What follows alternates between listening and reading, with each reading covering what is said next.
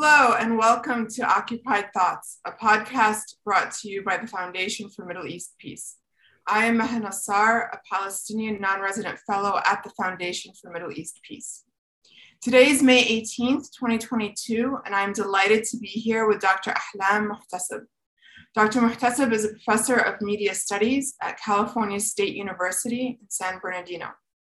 Her research interests include digital communication, social media, social justice, and diasporic communities. Her most recent project is the award winning documentary 1948 Creation and Catastrophe.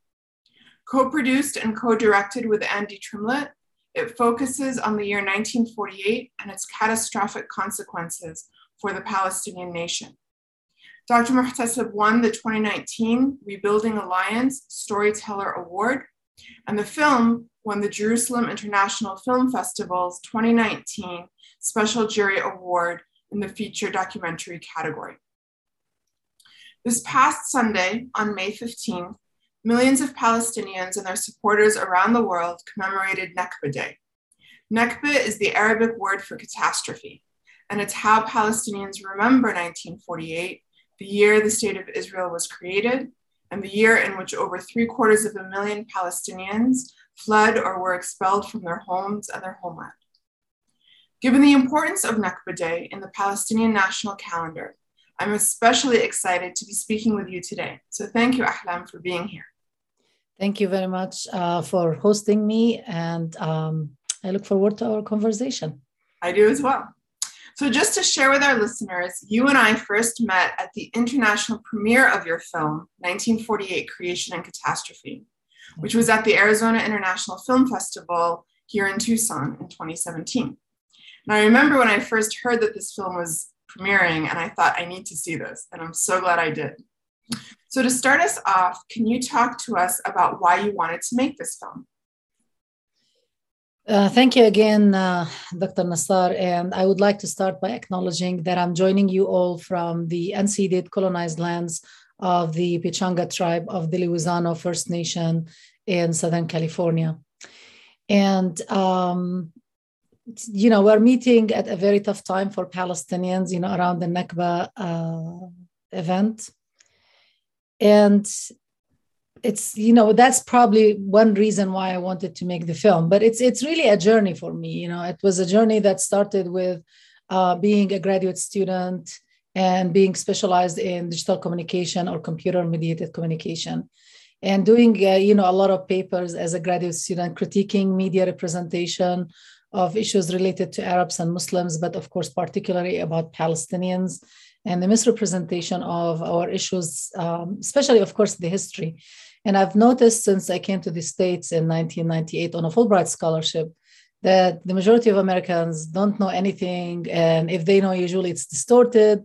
Uh, a lot of the myths were, oh, this is a very old conflict. Like I, I could never understand it. It has been going on for thousands of years. It's between Muslims and Jews. Um, and, and all of these myths. And it was so frustrating to try to explain to them that that's not true. Actually, it's a more uh, contemporary type of conflict, if you want to call it a conflict and that you know its roots could be understood and could be researched and it's not really that difficult to understand it. Actually for palestinian it was quite the opposite. It was straightforward for us like what is it that you can't understand? So i uh, started kind of like changing my mindset with also i have to say the um, revolution in information technology and you know um, the the process of filmmaking becoming actually quite affordable and accessible to many individuals that didn't necessarily demand the huge budgets and you know the sophisticated processes of filming and editing and producing. So it became a more realistic idea for people to think oh i could make a film or i could um, you know defy uh, a, a, certain narrative and and and, and that was in you know at the beginning of the 2000s so i started shifting that my mindset from media criti- critique and knowledge critique into media production and knowledge production. And this is how the whole idea started uh, when i was a graduate student around 2002 2003 and i could tell you later about the progress of course So let's turn to that a little bit. So the seeds of the idea were planted a good now two decades ago. Mm-hmm. Uh, the film came out in 2017, about five years ago. So that's a, quite a long process.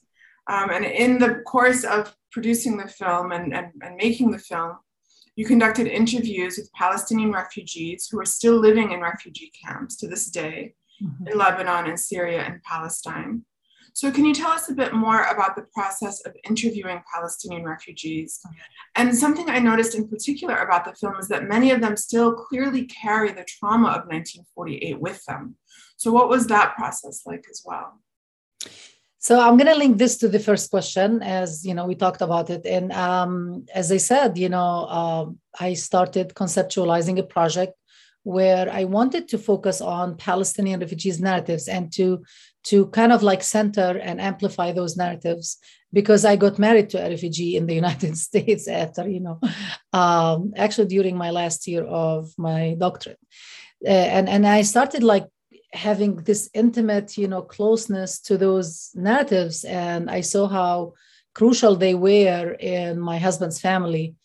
Um, and that's how you know i really started thinking i i have to start working on on that project so i wanted to go and collect uh, palestinian narratives um, of uh, shatat or nakba as we say in arabic or diaspora in english and how that actually helped maintain um, kind of like through collective trauma, collective identity uh, for the refugees away from home.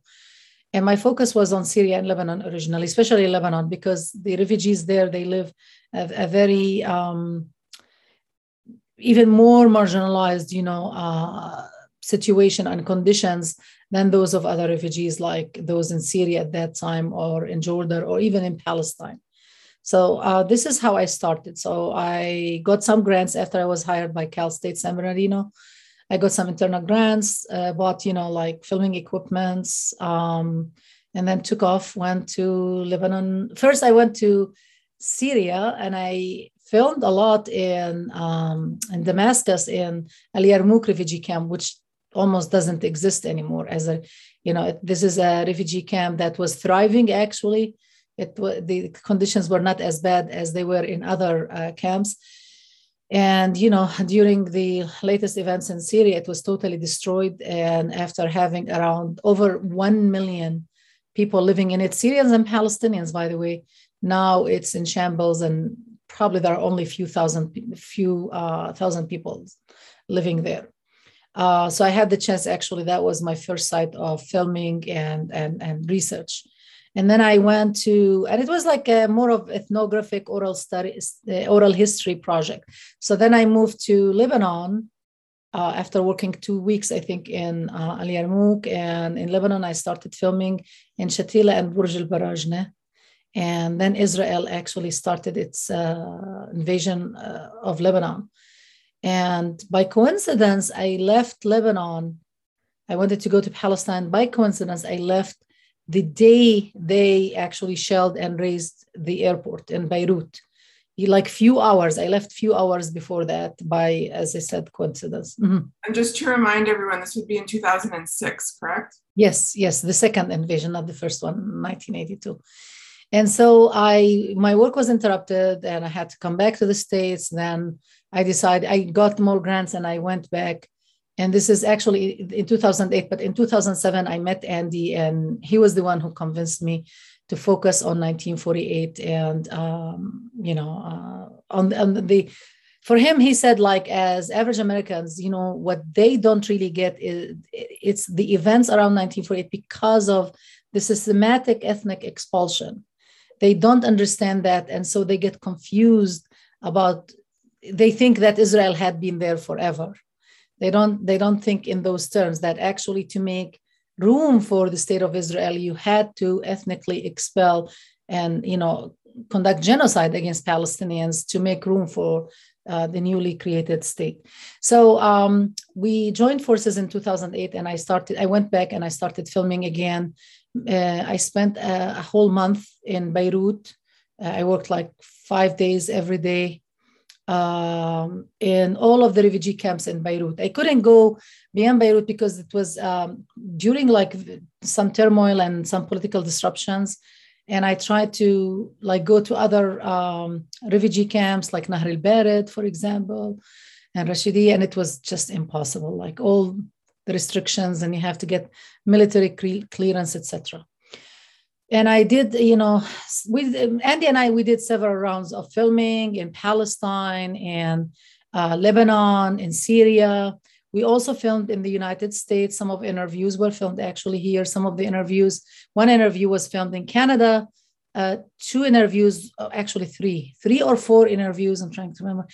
Uh, four interviews were filmed in uh, England, and one of them actually in Scotland, with the only uh, surviving uh, British soldier we could find.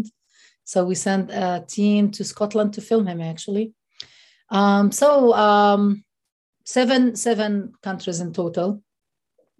And um, you asked me about filming the refugees.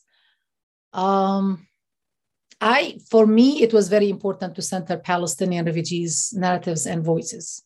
That was very important. But at the same time, we also needed to film the perpetrators, you know, and and, and hope, we were not sure if we would get them to speak about what they did on camera. Eventually, we succeeded with some, but believe it or not, many wouldn't speak. Um, and so that was my focus. It was not easy for so many logistical reasons, uh, you know, finding uh, survivors uh, because we I started filming, as I said, in 2006, and people were already in their 60s, you know, and and and above, who actually remembered Palestine, right? So we were losing all that generation of Palestinian survivors, and I thought I, I honestly felt like I was racing with time throughout this project. And w- what was drastic is when I sent um, um, a, pro- a, a, production uh, assistant to collect uh, signed consent forms from the people who ended up being in the uh, in the documentary. Remember, we actually did over 100 interviews, but only 33 were used. With only 33 of those in the documentary, so we went back to collect those uh, signatures and I was devastated to learn that the majority of the people I interviewed actually had died at that time. And this was this was in 2014 or 2015, so a long time ago. And they already most of them were died. And um, just sitting through this, I guess it was not as difficult as people might think because people always ask me about how it felt. And you know, when you are doing production, you are on like autopilot kind of mentality. I have to do all the logisticals uh, every day. You know, in production, you have to line up the interviews. You have to have a timeline of your day so you maximize you know your work efficiency. Uh, what am i going to go which refugee camps uh, contact you know your fixers and production assistants um, making sure you have money to pay people and sometimes to have you have to feed them. Uh, you know the the, the uh, camera operators and you know uh, fixers etc and so i i feel like i did not really pay a lot of attention during the interviews because i was always even when i'm interviewing them i'm still thinking about okay don't forget after this we have to go to this place or you know looking at the your watch and and making sure you're not late for your next appointment I think it hit me when I started capturing all the videos at the end. The last day for me in Lebanon, I sat down uh, in the room where I was, you know, hosted by a Lebanese family actually in Beirut. So I got a rented uh, capturing um, machine to download all the interviews. So I won't lose them. I didn't want to send the original cassettes. I eventually, of course, mailed them, but I wanted to have a backup. And while downloading, I started like thinking, oh, I don't remember.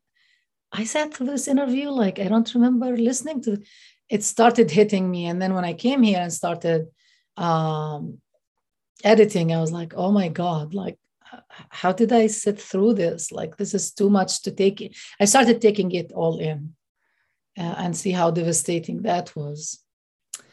So, it's been so devastating but what's amazing too to me about the film is that it it hits you but it doesn't overwhelm you you keep the pace of the film going in a way that doesn't you don't yeah i don't know how to explain it but you don't get overwhelmed but you do absorb the the devastation of it so your film also features uh, interviews as you said with the perpetrators with israeli veterans from the 1948 war Um, and so watching the film, I was surprised by the range of views they expressed. I wasn't, I was expecting, I think, a more triumphalist tone, and that's not what comes through in the interviews.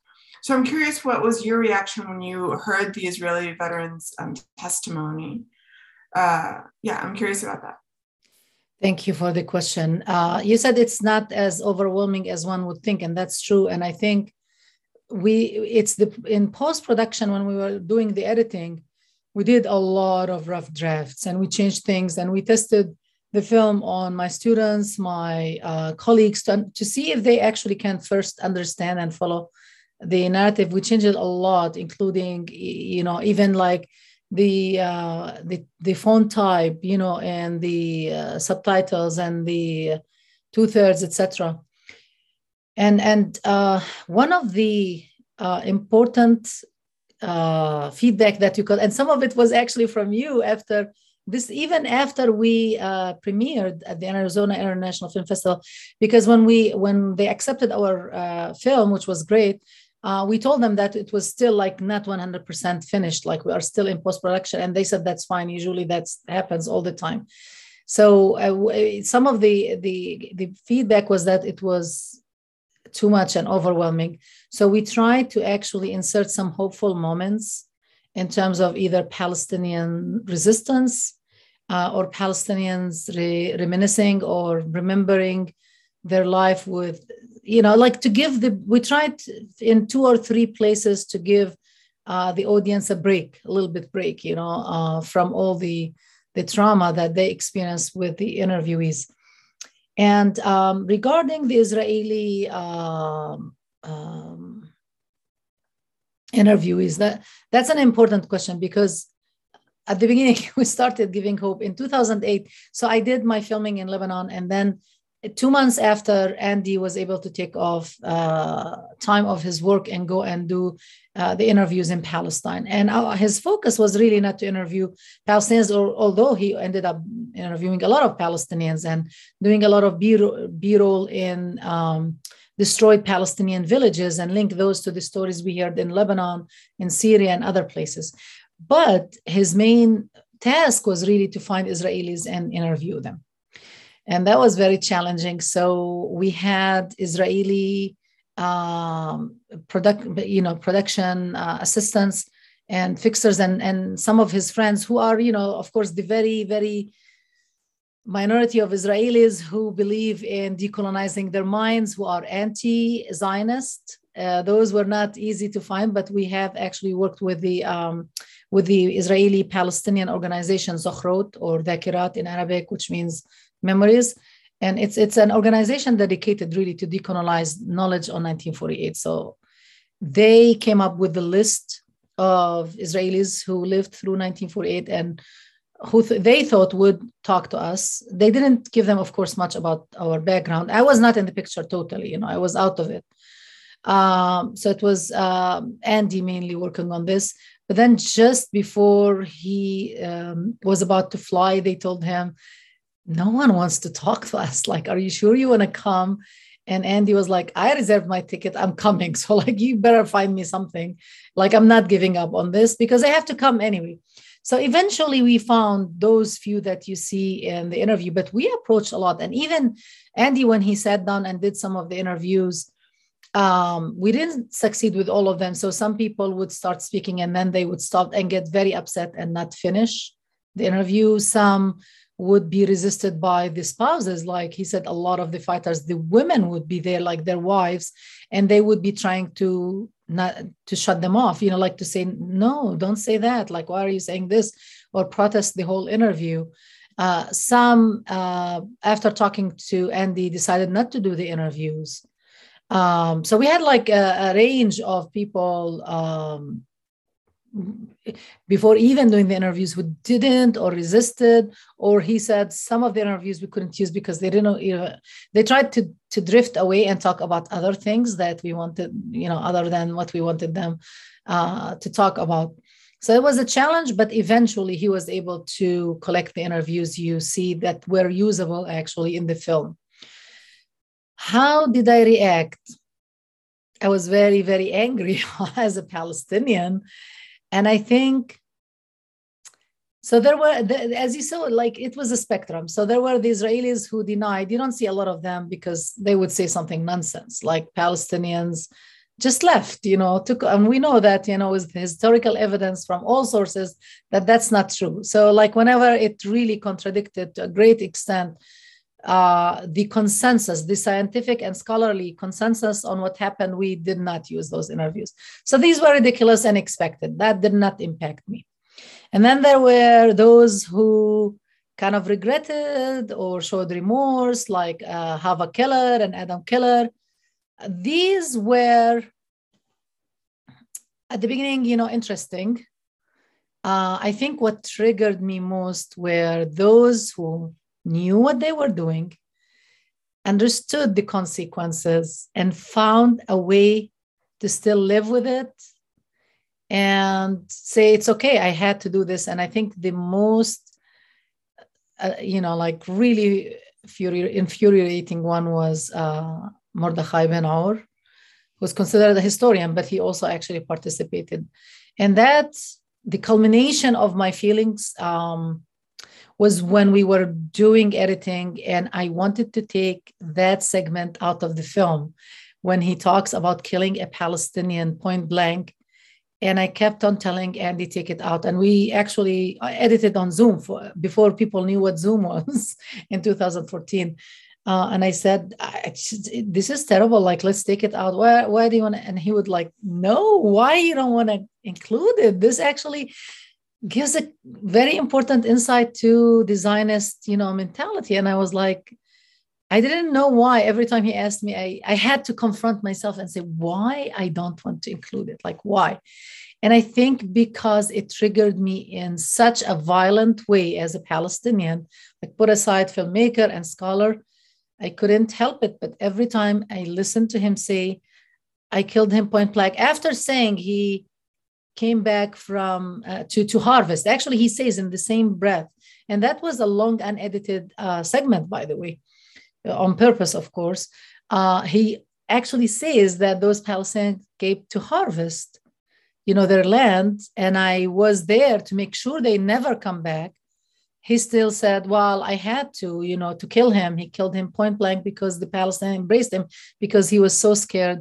And and not only this, but when he not only justifying, but when he said, I looked at him after he killed me and said, "Oh, poor fellow, you got it," and laughs. He has a smirk and it was just so violent for me really to watch it and think like I, I, just couldn't take it and at the end i had to force myself to stop asking andy to take it out like uh, and just trust him in that you know process. So he had to work on that segment because i just couldn't. I eh, that was one of the moments. But even you know people like hava keller because a lot of I, i've seen especially americans you know like average americans they love her and they think she's great because she's she has remorse and she's talking about how out of a sudden when they were colonizing Akka or Acre, she noticed the baby shoes. I don't know if you know what I'm talking about, and that she started thinking, oh, you know, war is, uh, you know, impacts people, and it's not like war of men or fighters, etc.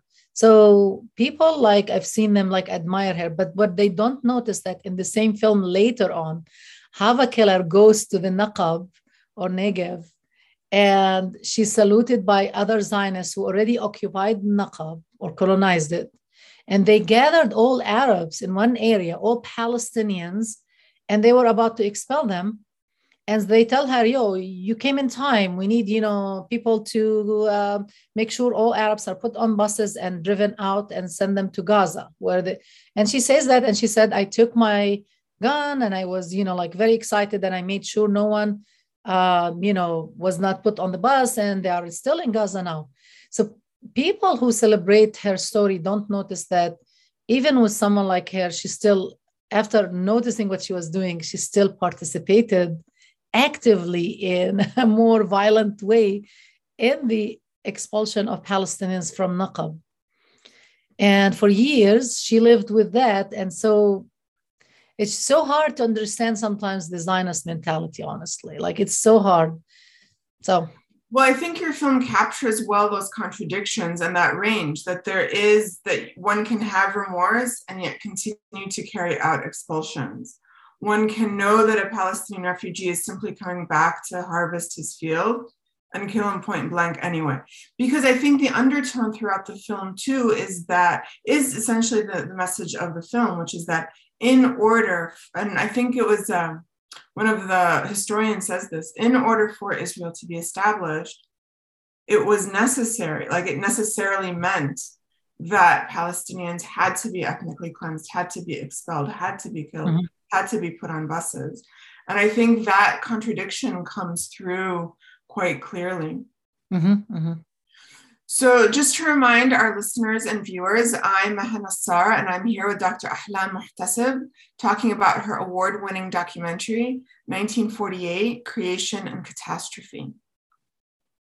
So, in addition to featuring Palestinians and Israelis who have personal memories of 1948, your film also has interviews with scholars who've conducted in depth research on that fateful year. So you include Zionist scholars like Benny Morris and Mordechai Bar-On, who we just talked about, as well as pro-Palestinian scholars like Rashid Khalidi and Ilan Pappé. So one of the things I love about the film is that you and Andy managed to convey really complex historiographical debates, mm-hmm. debates that I've been immersed in myself since grad school. But you're able to convey these, these complex debates to viewers in a way that's relatively easy to digest. Mm-hmm. I'm curious if you could tell us a little bit more what that process was like for you. You said that it went through several iterations and screenings. Did that help you figure out what needs to be said? Uh, sorry. Uh, I mean, not necessarily that, but but here is the process. I mean, you decide to make a film, right? So at the end, you don't think you are going to spend ten years making the film, obviously. Otherwise, probably we wouldn't have embarked on that. So for us, it was like a matter of one or two years. But then you start with with such a historical narrative, you notice, okay, so I interviewed Palestinians. It would be great if I interviewed Israelis who talk about these issues. You know, not necessarily that their narratives are more important or more uh, authentic or have more credibility than Palestinian narratives, but it's you know like in a court, right? You it's different when someone comes and uh, actually they um, confess to their murder, for example, right?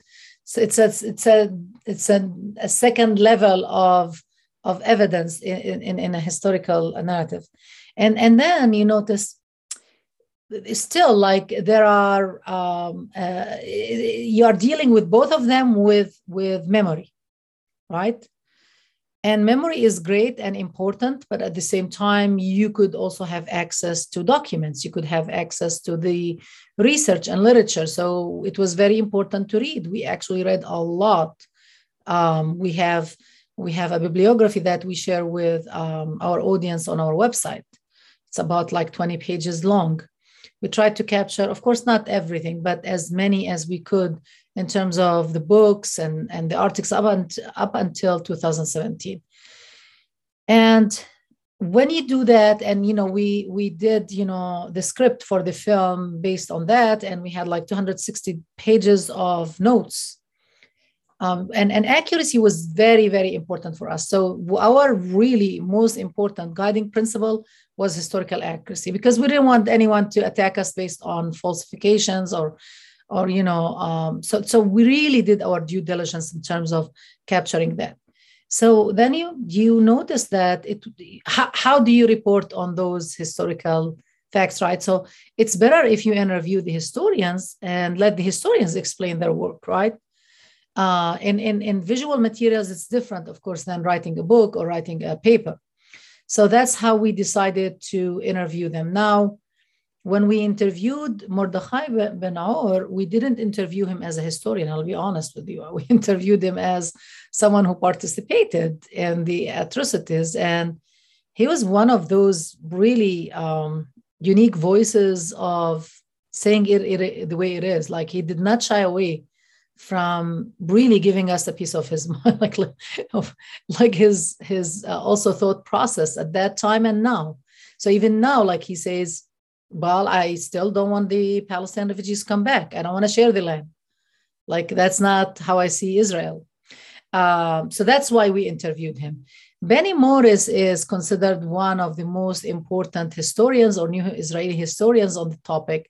And we wanted to interview him because he his scholarship is he has good scholarship but the problem is what he does with the scholarship right? So there isn't anything like a neutral historian right? So even if we disagreed with benny Horace, uh, benny morris and his um, way of interpreting history and you know giving it ideology i thought we thought that it was still important to interview him as one of the main scholars who actually talked about 1948. I mean, that was his specialty. And in his scholarship, he actually does a very good job at, you know, is his work. As I said, you know, devoid of his interpretation, of course, of his findings. That's a different story. So that's why we decided to interview the most uh, well known scholars on the topic. At that time, we were not still like your book was not out. But anyway actually we were looking for a woman you know a female scholar. And unfortunately the three female scholars we approached none of them accepted our invitation. Uh, the last one is a, um, a scholar who people don't know a lot and her name uh, she, she's the author of under the cover of war rosemary Esber. I don't know if you know her. Have you uh, you really have to read her book. It's a great book. Solid scholarship. And we really tried so hard to interview her, but she's camera shy and refused to be on camera. That's something that we we acknowledged that was lacking in the film. It, it was like male dominated to a great extent, especially in terms of the scholarship. But but as I said, you know, it was very hard to find female scholars. Like we even in uh, I tried to interview uh, Rosemary Sayegh, because she did work on Palestinian women refugees and she refused. And there was a third one, which I can't remember now. So we tried to, to interview uh, as many scholars who wrote about this as possible. Men usually don't have a problem accepting, women not as much. And the only one among the male scholars was Dr. Rashid Khalidi. we had to ambush him in Palestine, literally. He was ambushed. He refused. He's so busy. Uh, uh, more than once refused to do an interview with us because he just didn't have the time. And then he was participating in a conference that Andy was covering in Palestine in 2008. And he literally like ambushed him while he was eating his sandwich and gave us like only 20 minutes of his time. but that, that was our approach is to interview as many scholars as, as possible. Well, I think one of the things that you do effectively in the film by having that range of scholarly uh, that range of scholarly views is that you're able to present the historiographical debates, but also I think what comes through are the areas of consensus mm-hmm. and the areas for which there is no longer, for which there still isn't consensus. Yeah. So there are some points that, you know, back in the 90s was still up for debate. That's no longer a debate anymore. It's pretty settled. But then there are some points about 1948 and about the war and about the circumstances of Palestinians becoming refugees that's still up for debate. Um, mm-hmm. One of the other things that I think your film does settle, I think maybe for the first time, is what happened at Deir Yassin. Mm-hmm. So, for uh, just to sort of remind everyone, in Deir Yassin in April of 1948, there was a massacre. Palestinians have long maintained that it was uh, a very deliberate and very extensive massacre of the residents of Deir Yassin. Um, is you know sort of official Israeli narratives try to downplay it, downplay its importance or its significance, or it being a part of a larger uh, plan. Mm-hmm, mm-hmm. And I think that your combination of interviewing both the scholars, but also several survivors of the Deir Yassin massacre really um, put, gives a fuller picture of what happened and how it fits into the war in a way that I think the scholarly debates never quite w- were able to pinpoint. So I think that's a really important um, sort of scholarly contribution yeah. as well.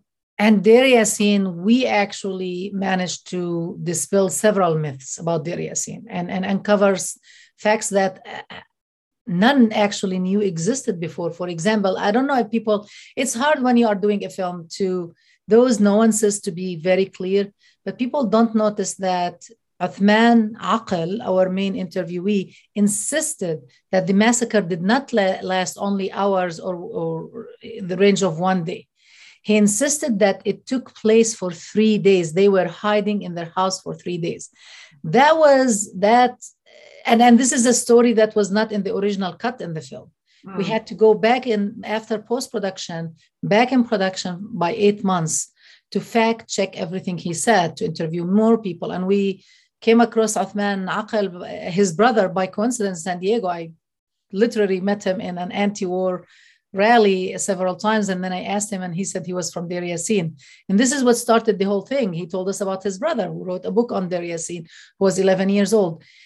But when we went back and said, like, how is that even like? How can you include a, a, a story that we already saw like some contradiction in it? But actually, we were able to write an exact timeline that made it possible that the massacre took place over two days and they found them the third day. Mm-hmm. How we did that, we went and read and read, and you go back and dig for the little details. And one of the things is that the Red Cross um, uh, representative who went actually to check the massacre at that time, he went the second day. And when he was in Deir Yassin, supposedly the massacre was supposed to have ended, he actually still was able to hear shots mm-hmm. on the second day. So that was the first step. Like second day, it is possible that still they were shooting people. He didn't see, but he was hearing them while he was touring Deir Yassin. And then um, there were reports actually that said that, that the, the search extended for the third day.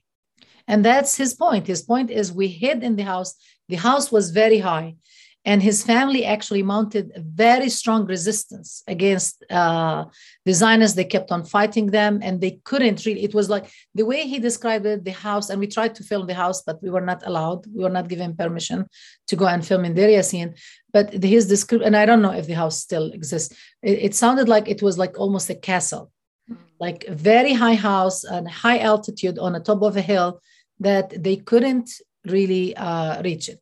So we really did a lot of investigative reporting kind of work, really, to build the timeline, to then fact check the stories, especially the bakery story that a lot of people, you know, got horrified uh, listening to it. And one thing we know about Deir Yassin is that we know there are at least hundreds of pictures that were taken that are still hidden in Israeli archives.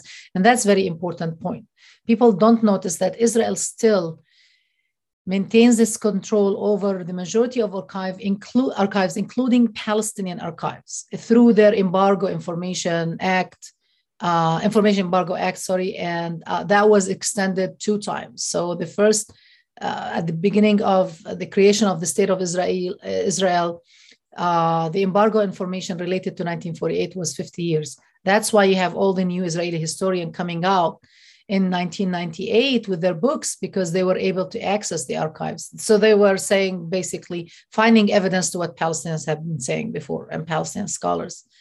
But then that created a lot of embarrassment for the Israeli government. And there was a legal battle actually in courts for years until the Israeli government managed to reinstate the embargo for another 20 years. And reclassifying a lot of the information they declassified in 1998. And that embargo was extended yet another 20 years, uh, two years ago by the Netanyahu government in, at the end of 1919, uh, 2019 uh, for another 20 years. So we can't really see the majority of archives of documents, of information, both Palestinian and Israeli, until the year 2038. And the question is, of course, what are they hiding? And part of what are hiding is actually, as I said, we found uh, evidence. So, so the Haganah, which was the main Zionist uh, militia that was instrumental in creating the state of Israel, Israel, maintained for years that they had no knowledge of Deir Yassin or no uh, any role in Deir Yassin. But we know now, as of you know, from testimonies and and evidence that that was not true. They knew they implanted two spies from the Haganah. One of them was supposed to fight with the Haganah forces in Deir Yassin and also collect um, intelligence, you know, reports. So we know there are reports even from that person hiding somewhere. And the other person was tasked with taking pictures. So we know those exist. And we tried to get them during the film process. We actually submitted what translates into FOIA in the United States, Freedom of Information Act request. They have something similar in Israel, which is a joke because they, they don't really give you anything. But we tried twice and we haven't even heard back from them. Like uh, the last time we were told that it was put on the uh, desk of uh, Ayelet Shaked, uh, who said, you know, we should kill little snakes before, mm-hmm. you know, mother snakes or bigger snakes, referring to Palestinians. Mm-hmm. So imagine, you know, like, I, I don't know what she did. Uh, probably she threw it in the trash or something probably but i think it's a testament even more so to the to the scholarly contributions of your film and then also the broader contributions of your film in terms of raising broader awareness particularly given that the israeli government is still hiding so much about what it did and what the zionist militias did mm-hmm. to palestinians um, in 1948 so it really is a huge accomplishment given all of the obstacles also that you faced um, in, mm-hmm. making the film, both in terms of time and budget, but also just to uh, clarify something that you mentioned earlier. You said that Andy's the one who went to Israel to interview um, Israelis, and I, if I, correct me if I'm wrong, but is that because you're a Palestinian, you're Palestinian American, but you're from Al Khalil, you're from Hebron in the West Bank, so you have a Palestinian Hawiya or identity card, mm-hmm. which typically prevents Palestinians, even with American citizenship. Yeah from being able to go inside. So is that what's what happened in your case as well? Yeah, yeah. So I had, I couldn't have access for two reasons. The first one is what exactly what you just said, which is the fact that I'm a Palestinian who has the ID card uh, from the West Bank. I'm from Al Khalil or Hebron.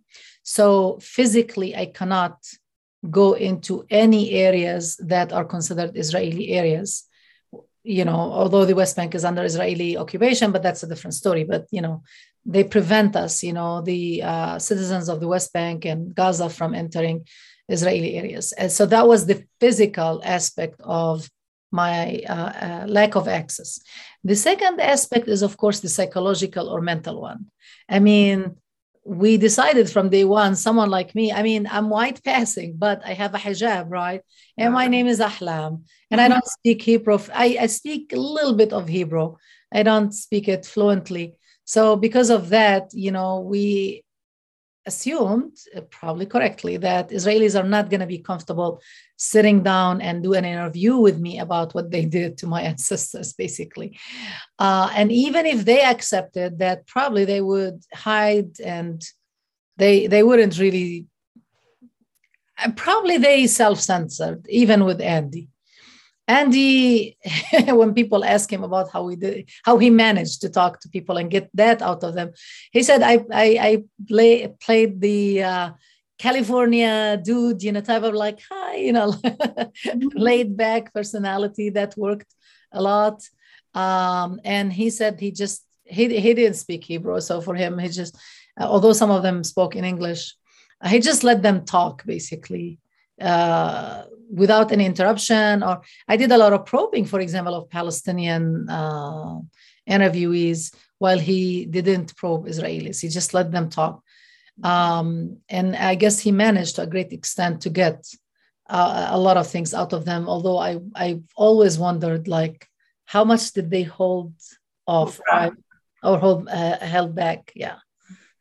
Well, I think this is a fantastic film. Um, as you know, I've been uh, showing it to my students in my classes, especially the history of the Arab Israeli conflict. And students always come away with a sense of both the competing narratives. I think it, your film presents both sides, quote unquote, both sides very well and very um, honestly and faithfully, but also gives them, gives people, viewers, a sense of the power imbalance that was nonetheless. Um, at play.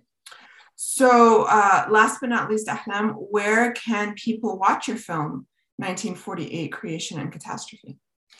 Thank you. Thank you for showing the film. And um, I, I, heard a lot of professors actually across the United States and beyond show it on campuses, and that's great. And I think part of it is the fact that it's adopted by Kanopy.